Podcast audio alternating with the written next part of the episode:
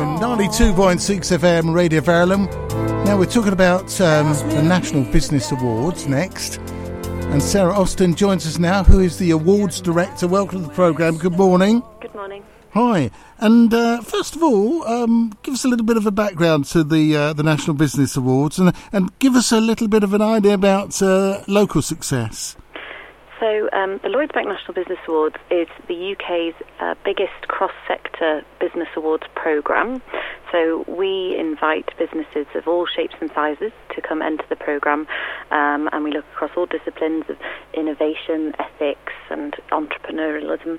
And um, we're in our 16th year, um, so we work really closely with the government and um, we we re- we award companies uh, that are one man bands right up to uh, the FTSE 250, and um, we we really like to focus on celebrating the the very best of Great British ambition. Okay, and uh, have you got some local success to uh, highlight to us then?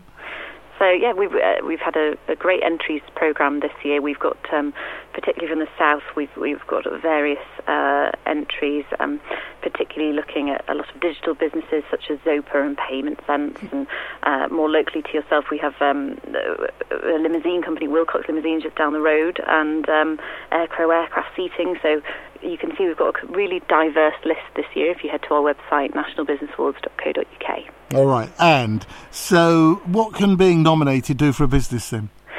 So we, we obviously have the night itself on the 14th of November in London, in London, which is a glittering award ceremony. But we like to say we're not all just about the, the night itself. Um, as I mentioned before, we work really closely with government. Um, we have an annual House of Lords terrace reception, which is a fantastic networking opportunity for our finalists. Um, we work really closely with um, the national press, um, and particularly the Times, who's one of our partners. So if you become a finalist, you will be featured in national press as well.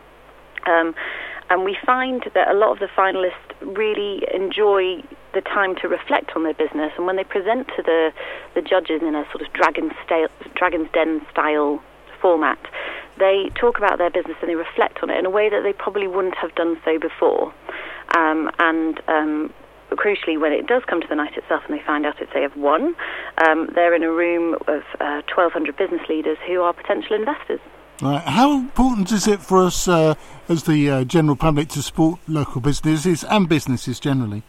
It's, well, it's absolutely important for people to support their business, but it's also really important to think about award ceremonies and um, award not only the leaders of the business but your staff as well.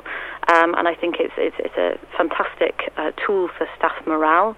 Um, and also, yeah, for businesses to go out to their local communities, local customers and suppliers, and everyone throughout the supply chain, and say, not only we are the best on in our in our sector, but we're also the best in the country at what we do. All right. Thank you very much for joining us. Where do we go for more info, Sarah?